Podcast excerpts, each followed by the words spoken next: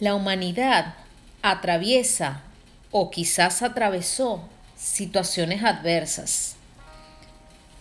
Un divorcio, la muerte de un ser querido, un abuso, una situación difícil en el hogar, entre padres e hijos, hermanos, esposos. En su corazón traen tantos problemas no resueltos desde su niñez y juventud que les trae tristeza, depresión, desesperanza, al punto de no saber qué hacer para calmar sus penas. En el Evangelio de Juan, en el capítulo 4, Jesús pasaba por Samaria y se sienta en un pozo mientras los discípulos iban a buscar comida. De repente, una mujer samaritana llega al encuentro donde Jesús estaba sentado. Jesús le pide un poco de agua.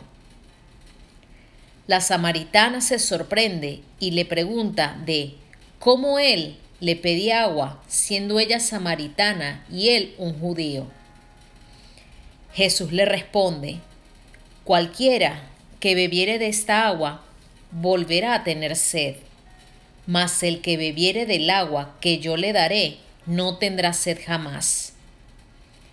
El problema que tenía esta samaritana era que ella sufría de soledad y ella, desesperada, quería calmar su dolor, la sed de sentirse amada, importante, buscando ese amor en varios hombres, en este caso con cinco esposos. Cuando nosotros nos tomamos un vaso de agua, de momentos nos calma la sed. Es por eso que Jesús es esa fuente de agua, esa agua que da vida, restauración, pasa a nuestro corazón, a nuestra alma, una fuente inagotable que nunca se acaba. Jesús nos llama a que bebamos de su agua y para eso es necesario llenarnos más y más de Él, de su palabra, seguir cada día en sus caminos, a no apartarnos. Solo así llegaremos a estar saciados por completo de la verdadera fuente que es Cristo, el único capaz de llenar todo vacío del corazón. Si tienes a Cristo en tu vida, lo tienes todo.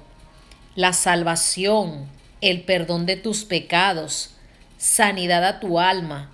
Solamente ven hacia Él y serás lleno de todo su amor y plenitud.